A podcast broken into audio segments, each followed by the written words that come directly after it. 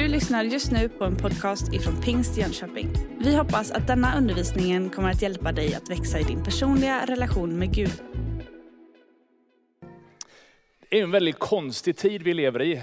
Vi tyckte att corona var extremt märkligt, men det känns som att det hela tiden trumfas av nya världshändelser. Och när man ber och tänker på liksom den omgivning vi har, att liksom både se krig i Ukraina, vi ser krig i Azerbajdzjan, Armenien, i Israel, Mellanöstern. Man känner att det, det, hela jorden skälver.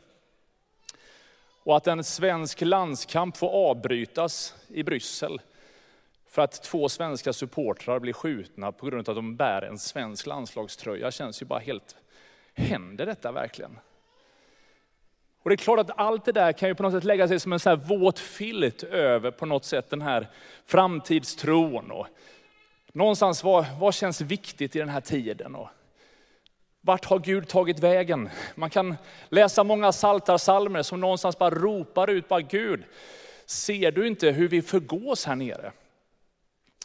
I det så har vi världens bästa budskap om att Jesus ska komma tillbaka. Det är inte kört, det är inte över, utan Gud har en tanke och han håller allting i sina händer. Och ett budskap som vi har hört många gånger, sjungit många sånger om, behövs nu mer än någonsin. Och jag känner bara Jesus, kom snart, snälla. Ta död för alltid på all ondska, utplåna hatet och all denna liksom förtvivlan som på något sätt breder ut sig. Gud, grip in.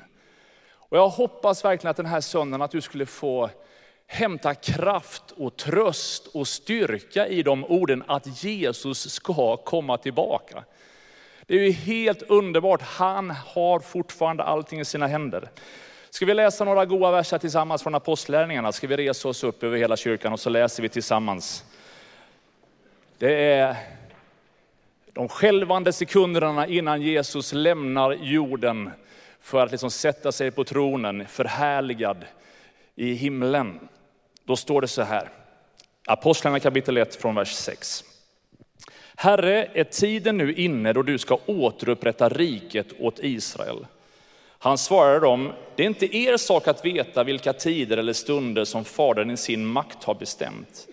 Men när den helige ande kommer över er ska ni få kraft och bli mina vittnen i Jerusalem, i hela Judeen och Samarien och ända till jordens yttersta gräns. När han hade sagt detta såg de hur han lyftes upp och ett moln tog, tog honom ur deras åsyn. Medan de såg mot himlen dit han steg upp stod plötsligt två män i vita kläder hos dem. De sa Galileer, varför står ni och ser mot himlen? Denna Jesus som togs upp från er till himlen, han ska komma tillbaka på samma sätt som ni såg honom stiga upp till himlen. Herre, nu ber vi dig för fortsättningen av vår gudstjänst idag. Herre, med allt det som rör sig i våran värld, allt det som rör sig i vårat land, allt det som rör sig i våran stad och det som rör sig i våra liv. Herre, du känner det, du vet om det och vi lägger allt det i dina händer. Och Herre, jag ber dig att ditt ord skulle få vägleda oss att hälsa din dag välkommen när den sker och i väntan på din återkomst leva våra liv så som du tänker. Herre, jag ber att du skulle ställa in siktet i våra liv, att vi skulle se lite mer med skärpa och fokus på de dagar vi har. Herre, tack för Markus fantastiska vittnesbörd, Herre, om att leva för Jesus. Vi vill leva för dig. Hjälp oss att inte bara se alla dessa problemen, utan att lyfta blicken lite högre och se dig, Herre. Helige Ande, vi tackar dig för att du är i det här rummet. Tackar dig för att du är nära alla som lyssnar på den här gudstjänsten på lokal-tv eller på streamen eller på närradion. Herre, vart det än förkunnas. Herre, du är närvarande när ditt ord läses och talas ut, Herre, så är det levande och verksamt. Vi ber att du skulle göra ditt verk i oss. Så att den som har ångest inför all denna ondska som breder ut sig skulle känna hopp i en hopplös tid. Att du är vår fasta grund, att du regerar, du har makten. Herre, vi ber om att du skulle stärka vår tro den här morgonen. I Jesu namn vi ber. Och allt folket sa ett kraftigt Amen. Varsågod och sitt ner. Hela den här bibeltexten slår sin an sin början med en fråga. Herre, är tiden nu inne då du ska återupprätta riket åt Israel? Det här har varit ständigt pågående, en ambition och en längtan att det som Gud har sagt skulle få ta sin boning på jorden. Men ganska många gånger så har det missuppfattats och tänkt att Guds riket skulle innebära någon på något sätt kristen nation här på jorden. Nej, Guds rike är så mycket, mycket, mycket mer. Jag skulle vilja påstå att när Guds rike blandas ihop med nationalism, då är vi farligt ute. Det är så mycket, mycket större, så mycket, mycket, mycket mer. Och Jesu egna ord är faktiskt att mitt rike är inte av denna världen. Hade mitt rike varit av den här världen skulle mina tjänare ha kämpat för att jag inte skulle utlämnats. Här är liksom en, ett citat hämtat från de där skälvande timmarna då Jesus förhörs inför korsfästelsen. Och det är så uppenbart att han inte strider på ett mänskligt sätt eller att hans rike skulle kunna paketeras med geografiska gränser. Han säger också så här i Lukas 17 att Guds rike kommer inte så att man ser det med ögonen. Ingen ska kunna säga se här är det eller där är det. Nej, Guds rike är mitt ibland er. Så när lärjungarna står där och väntar på att nej, men nu kanske det ändå ska hända då han, där Jesus blir kung och så återupprättar han Israel. Så är det som att Jesus tillrättavisar dem och säger, nej mitt rike är långt mycket större än några geografiska kvadratmeter. Och det är tillgängligt överallt där människor hänger sig till honom. Och så fortsätter han att säga att det här är inte er sak att veta vilka tider eller stunder som Fadern i sin makt har bestämt. Det är också någon form av tröst.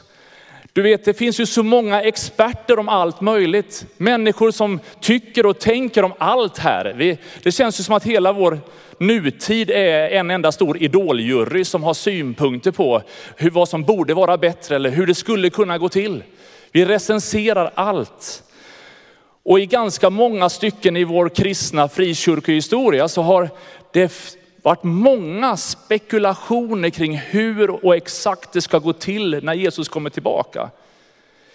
Klart att det finns en fascination kring tidens slut. Det apokalyptiska perspektivet har ju på något sätt präglat massor med människor genom alla tider. Och vi ser ju nästan var och varannan film som har någon slags sån här domedagshändelse in, liksom inkluderad i sin berättelse. Men i det här så är det väldigt tydligt att fokus ligger inte på exakt hur det går till eller vilka stunder som Fadern i sin makt har bestämt. Tycker om Paulus ord från andra Thessalonikerbrevet där det står så här att när det gäller vår Herre Jesu Kristi ankomst och hur vi ska samlas hos honom ber vi er bröder att inte plötsligt tappa fattningen och bli skrämda, vare sig av någon ande eller av något ord eller brev som påstås komma från oss, som går ut på att Herrens dag har kommit. När vi läser olika bibelord eller när vi ser vår tid så behöver vi på något sätt se det i det stora perspektivet. Att vi inte blir skrämda, inte tappar fattningen. Det är liksom inte dags för att spä på oron ännu mer.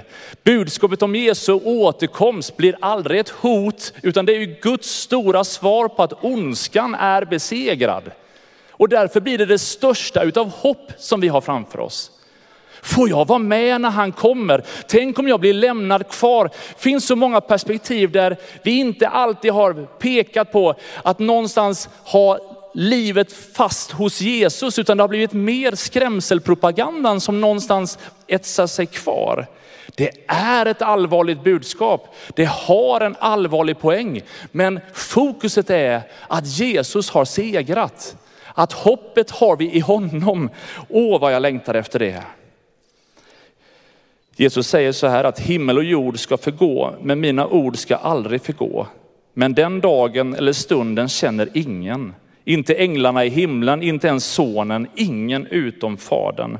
Var på er vakt och håll er vakna, för ni vet inte när tiden är inne. Lev för Jesus, som Markus sa. Ha fokus på att leva i Kristus.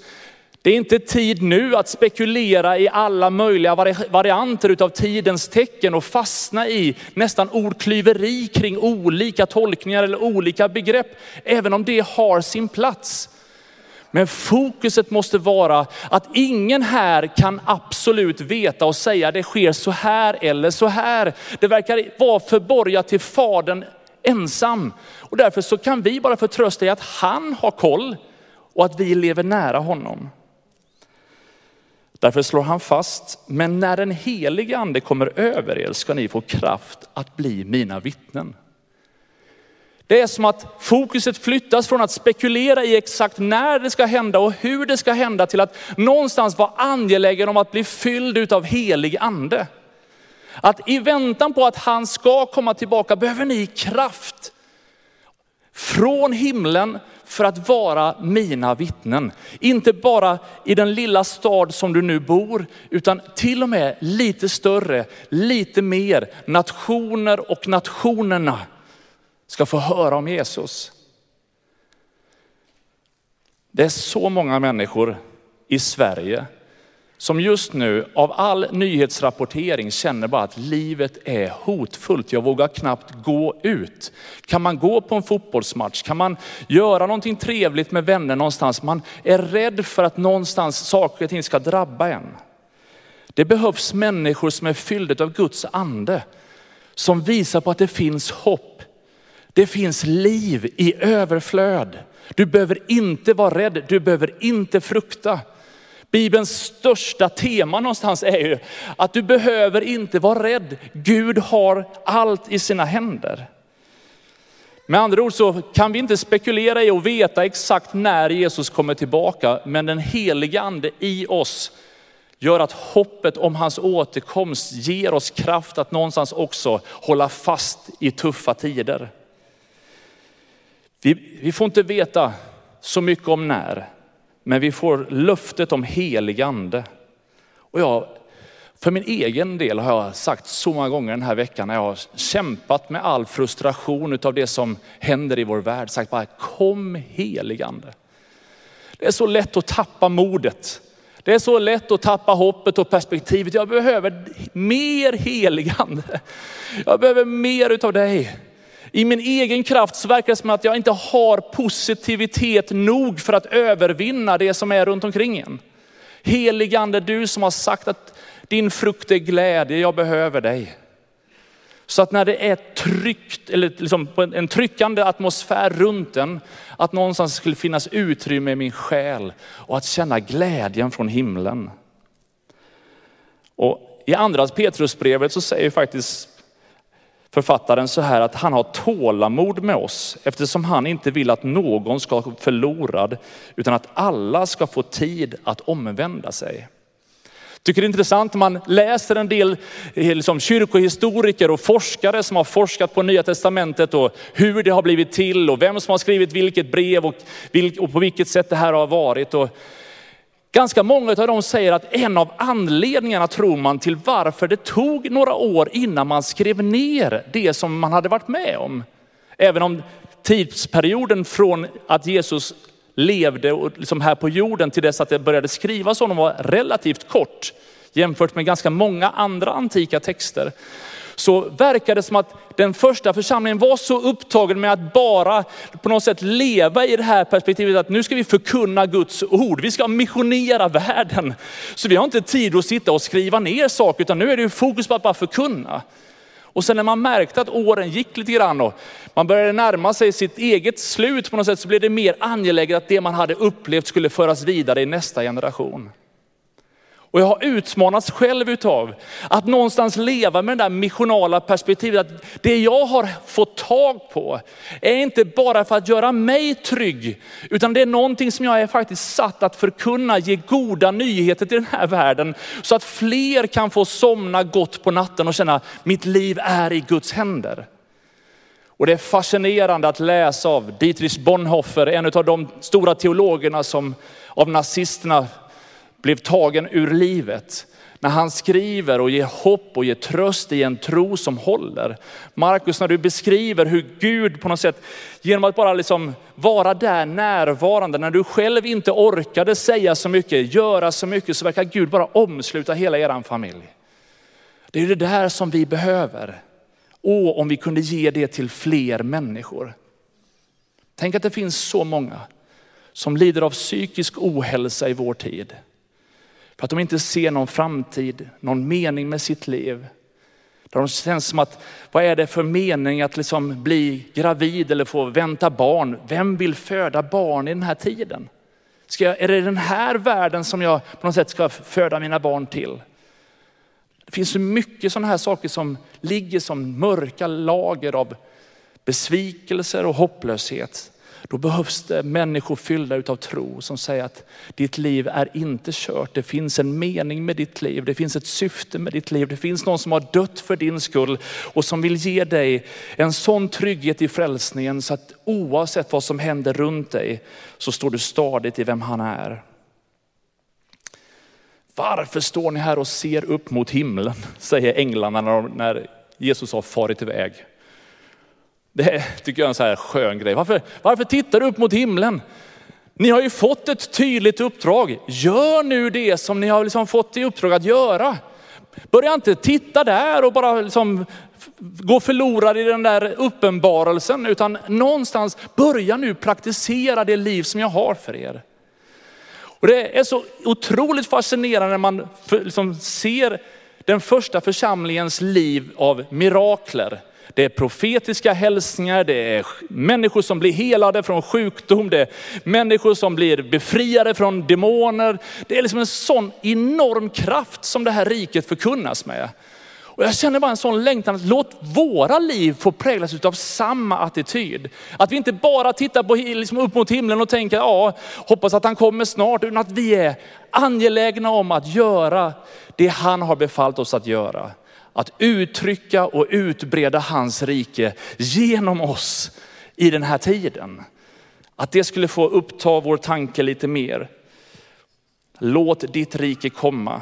Att någonstans förstå att redan nu kan jag faktiskt få vara bärare av det riket för de människor som jag har runt omkring mig. Och så säger änglarna att denna Jesus som togs upp från er till himlen, han ska komma tillbaka på samma sätt som ni såg honom stiga upp. Och det är det där löftet om hans återkomst som vi behöver ha väldigt nära oss. I en tid som är svår, men också annars. Att någonstans förstå att allting speglas i ljuset av hans återkomst.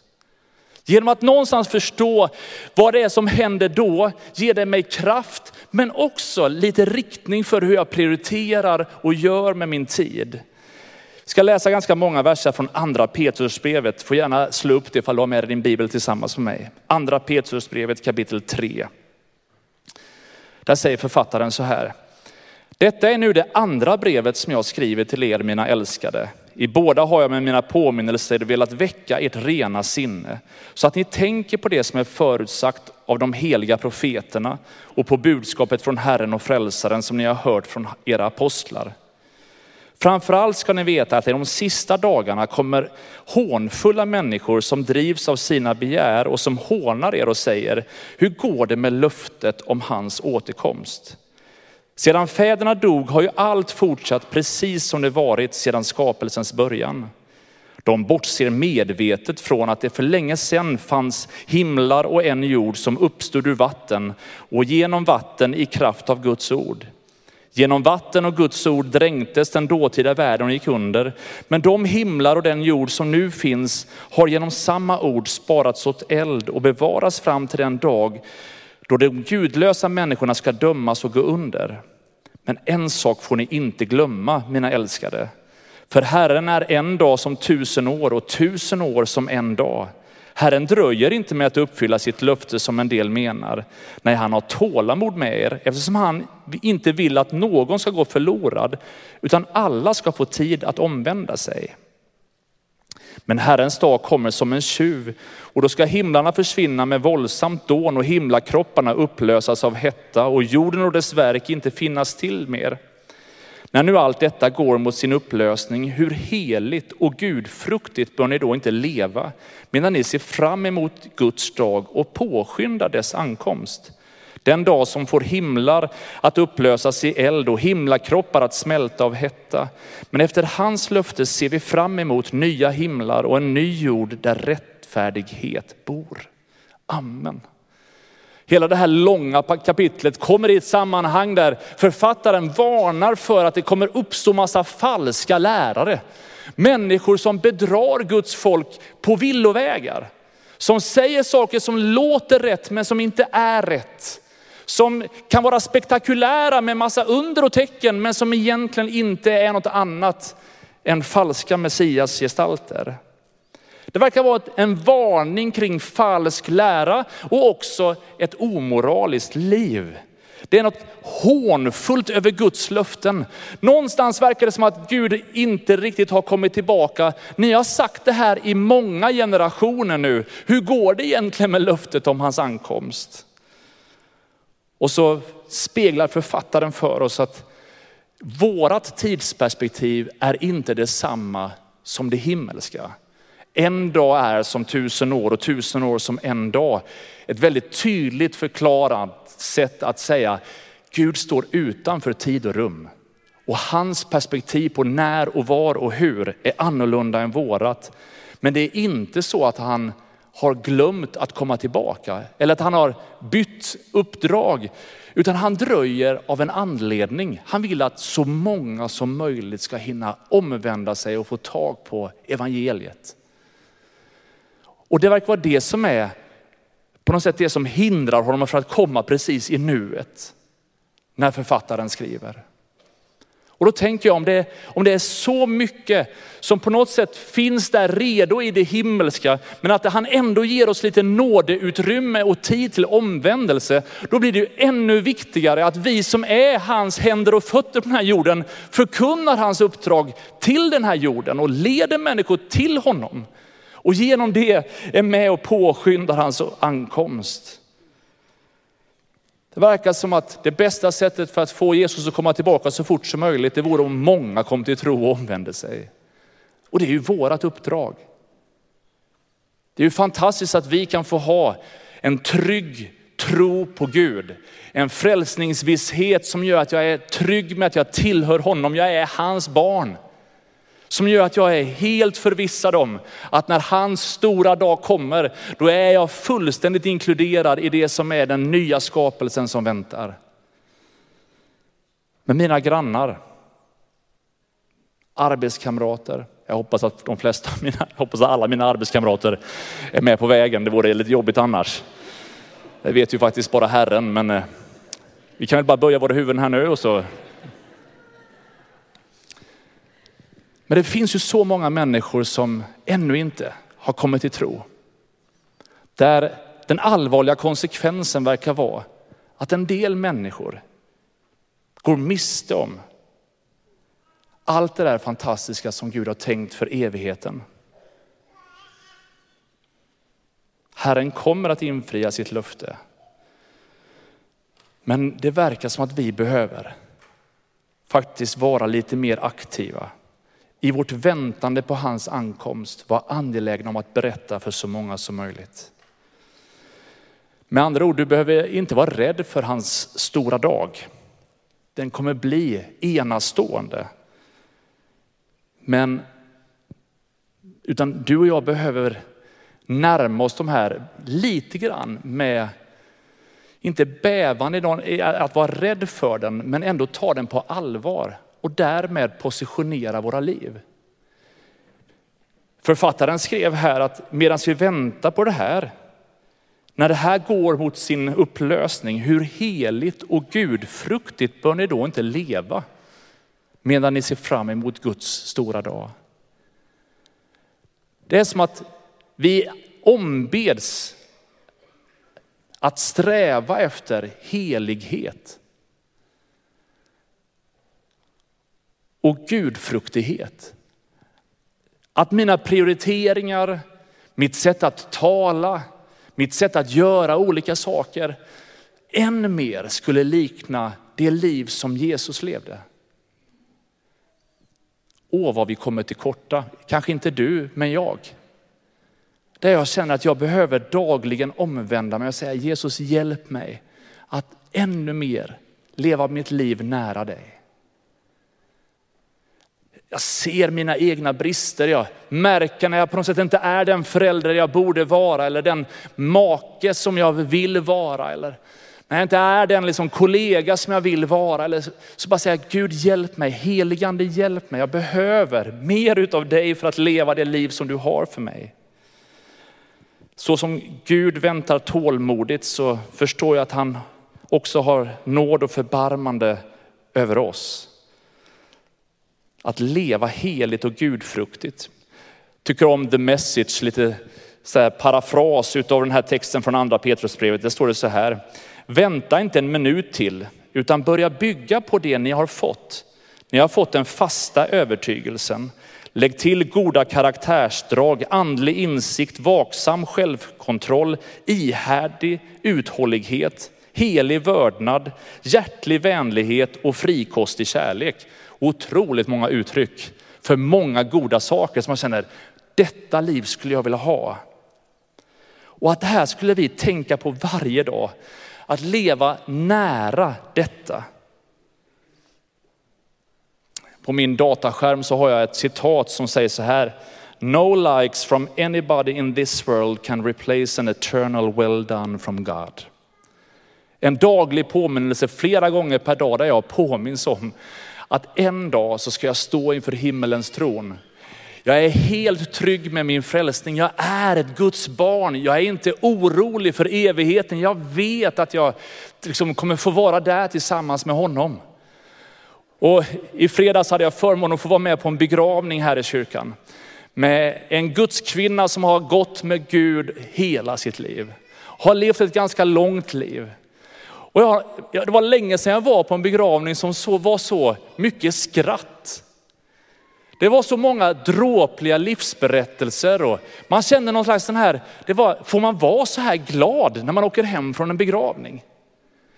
Men det kändes verkligen som att vi celebrerade någon som hade gått i mål, hade verkligen vunnit sitt lopp.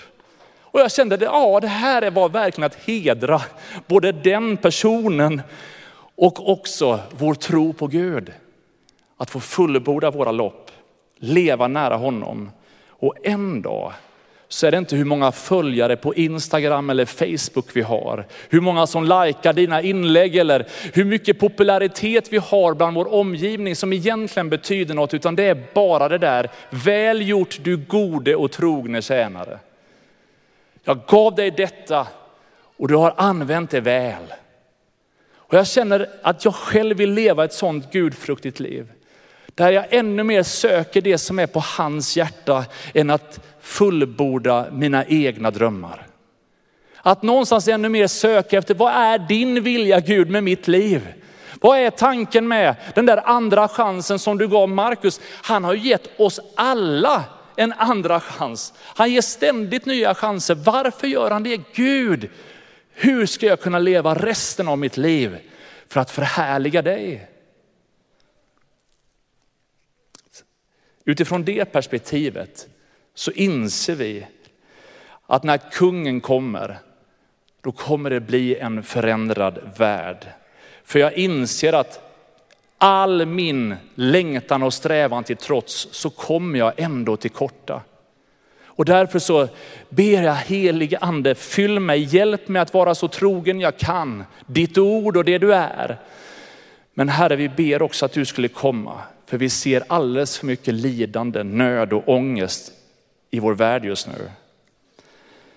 Sakarja profeterar att en dag så ska han stå med sina fötter på Oljeberget mitt emot Jerusalem och så ska Oljeberget delas mitt i tu. En metafor av att någonstans när Kristus kommer tillbaka så gör han det inte på nytt som ett litet gossebarn som föds i ett stall, utan nu kommer han i all sin himmelska härlighet och bara manifesterar sin gudomliga makt och kraft. Uppenbarelsebokens sista kapitel börjar måla upp den här nya himlen och en ny jord. Där den första himlen och den första jorden hade försvunnit. Och så står det, se nu står Guds tabernakel bland människorna och han ska bo hos dem och de ska vara hans folk och Gud själv ska vara hos dem och han ska torka alla tårar från deras ögon. Döden ska inte finnas mer och ingen sorg och ingen gråt och ingen plåga. Till det som förr var är borta. Åh vad jag längtar till den där dagen. Där inga cancerbesked längre ges. Där inga nervsmärtor längre finns kvar. Där varken död eller ångest regerar eller oförsonlighet i relationer. Utan att Gud gör allting nytt. Åh vad jag längtar till hans dag. Därför så säger faktiskt Paulus i första Thessalonikerbrevet så här. Jag vill att ni ska veta hur det förhåller sig med dem som insomnat så att ni inte sörjer som de andra, de som inte har något hopp. Eftersom vi tror att Jesus har dött och uppstått så tror vi också att Gud ska föra fram dem som insomnat i Jesus tillsammans med honom. Vi säger er detta enligt ett ord från Herren. Vi som lever och är kvar till Herrens ankomst ska inte alls komma före de insomnade. Ty när en befallning ljuder, en ärkeängels röst och en Guds basun, då ska Herren själv stiga ner från himlen och först skall det som dött i Kristus Jesus uppstå. Därefter ska vi som lever och är kvar ryckas upp bland moln tillsammans med dem för att möta Herren i rymden. Och så ska vi alltid vara hos Herren. Trösta därför varandra med dessa ord. Jag ska be att lovsångsteamet kommer fram så ska vi gå mot landningen av vår gudstjänst den här dagen. Jag säger er några saker så att ni inte ska sörja som de som inte har ett hopp sörjer. Vi var några stycken som pratade innan gudstjänsten här om begravningen vi hade varit på tillsammans i fredags.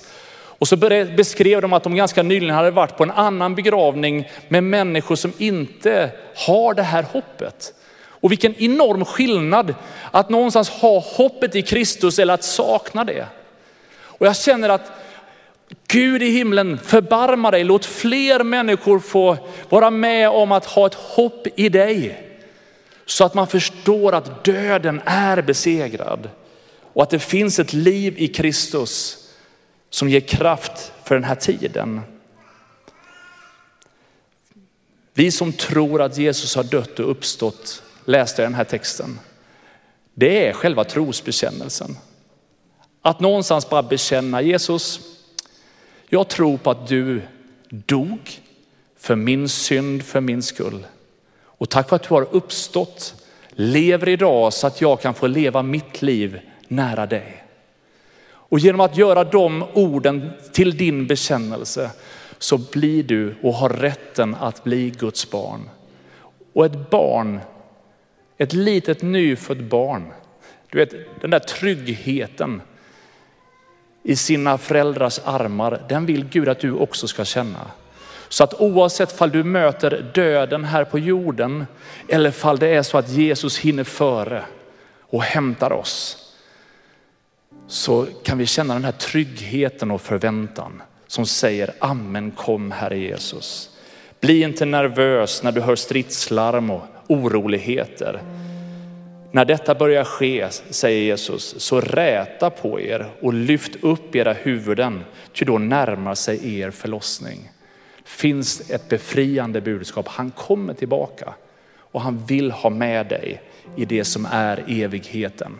Ska vi be tillsammans. Herre, jag tackar dig för förmånen att vi får fira gudstjänst den här dagen.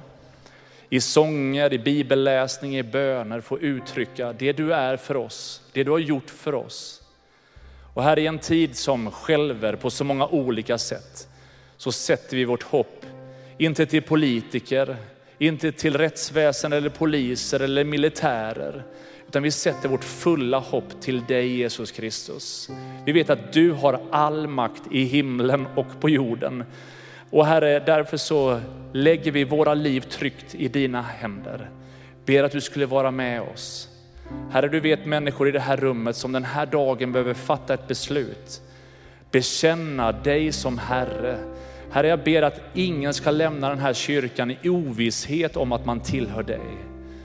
Och Herre, till dess du kommer tillbaka så ber jag också att vi skulle få vara så fulla utav helig ande Så att det där livet av gudfruktighet får vara på något sätt en, ett sätt för dig att gestaltas bättre, tydligare för vår värld. Så att våra liv mer kan få spegla ditt liv. Så att världen kan förstå vem du är. Herre, vi ber om din nåd, vi ber om din hjälp. Mitt i vår svaghet, mitt i våra brister, så ber vi att du skulle få lysa igenom. I Jesu namn. Du har just lyssnat på en podcast ifrån Pingst Jönköping. För att få reda på mer om vilka vi är och vad som händer i vår kyrka så kan du gå in på pingstjonkoping.se eller följa oss på sociala medier via pingstjkpg.